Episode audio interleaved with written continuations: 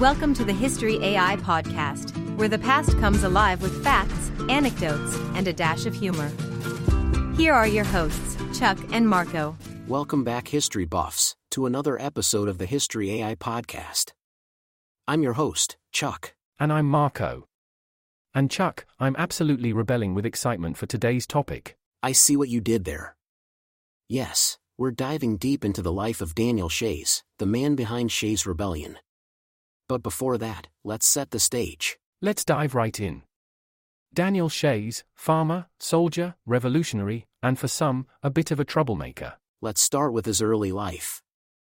Born in 1747 in Hopkinton, Massachusetts, Shays grew up in a poor family. Being a farmer wasn't just a lifestyle choice, it was the only way to survive. I mean, back then, if you weren't farming, you were what, churning butter or playing the fiddle? Probably.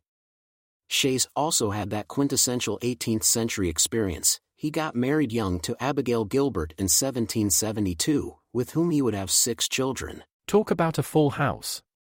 Imagine a car ride with six kids right now. Alright, let's jump into Shays' time during the Revolutionary War. It wasn't just a backdrop to his life, it deeply shaped who he was. As we mentioned, he began as a lieutenant in the 5th Massachusetts Regiment. And it's worth noting that these weren't just minor skirmishes. Shays saw intense combat. He was present at the Battle of Bunker Hill, a pivotal moment early in the war where colonial forces showed they could stand up to the British Army, despite ultimately losing the ground. Bunker Hill was a message. The colonies might have been outmanned and outgunned, but they had the spirit. And Shays was right there, amidst the gunpowder and chaos. It was during these critical junctures that Shays demonstrated not just bravery but also leadership. And this didn't go unnoticed.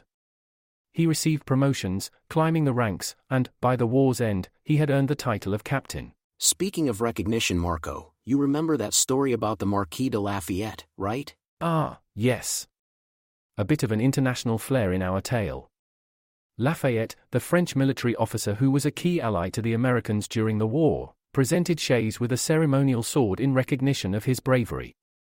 It wasn't just a weapon, it was an emblem of honor and respect. Absolutely, a token from a foreign noble to a Massachusetts farmer.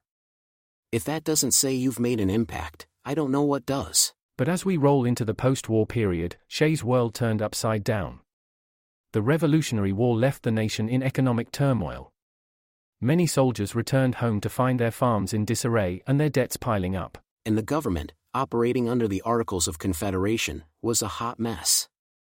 They had massive war debts, were unable to levy taxes effectively, and couldn't really address the widespread economic hardships that many were facing. And that's where Shays' rebellion comes into play. The pressure was building in Massachusetts, crippling debt, high taxes, and, for many, the looming threat of debtor's prison. It's like they fought off one oppressive regime just to face hardships from their own newly formed government. Precisely, Chuck. And it's no surprise that these tensions boiled over in 1786. With Shays at the helm, a group of angry farmers and war veterans rose in protest. They began by closing down debtors' courts, but soon, their actions escalated. These weren't just random acts of violence. The rebels had organized efforts, attempting to capture the U.S. arsenal at Springfield and to press for reforms. But here's the thing while they faced opposition and were ultimately put down by a privately funded militia, the impact of Shays' rebellion was felt across the nation. It laid bare the vulnerabilities of the Articles of Confederation. Absolutely. It was a clarion call that the United States needed a stronger federal system, setting the stage for the drafting of the U.S. Constitution.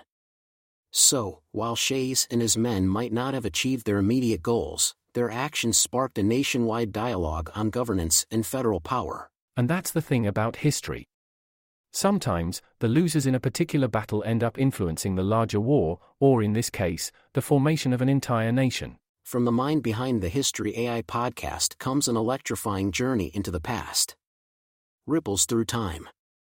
Dive into a tale where Benjamin Franklin, America's beloved inventor, takes an unexpected journey through time.